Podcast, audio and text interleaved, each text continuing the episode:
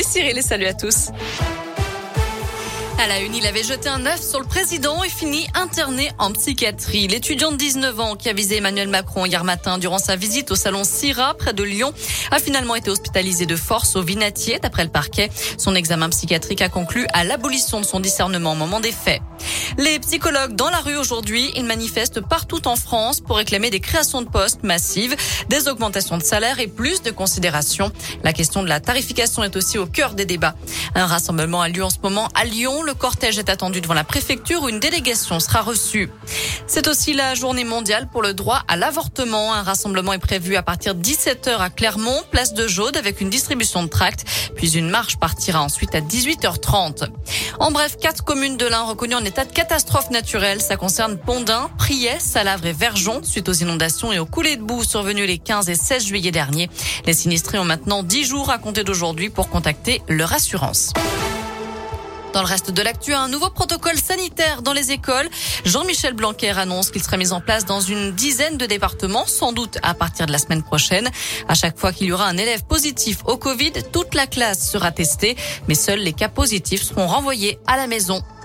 Il n'y aura pas de vaccin Sanofi à ARN messager. Le laboratoire français abandonne malgré des résultats positifs lors des deux premières phases d'essai. Il estime que ce vaccin arriverait trop tard sur le marché. Le laboratoire préfère donc poursuivre le développement d'un autre vaccin contre le virus actuellement en dernière phase d'essai clinique. Autour des ados de le QR code, à partir de jeudi, les mineurs d'au moins 12 ans et 2 mois devront être munis du pass sanitaire pour prendre le train, aller au cinéma ou encore à la piscine. Notez qu'à Saint-Etienne, le vaccinodrome de la Plaine Achille va déménager, annonce hier du maire Gaël Perdriau. Direction le Palais des Spectacles à partir du 10 octobre, changement décidé notamment face à la baisse du nombre d'injections quotidiennes. Des travaux d'étanchéité doivent aussi être menés d'ici la fin de l'année. Un mot de sport avec du foot à suivre ce soir et la Ligue des Champions. Le PSG reçoit Manchester City à 21h au Parc des Princes. Enfin, il va falloir être à l'affût. 250 000 billets sont à nouveau mis en vente à partir d'aujourd'hui pour la prochaine Coupe du Monde de rugby. Ce sera en France dans deux ans, notamment à Saint-Etienne avec quatre matchs prévus à Geoffroy Guichard. Vous pouvez prendre aujourd'hui des packs de matchs à partir de 18h.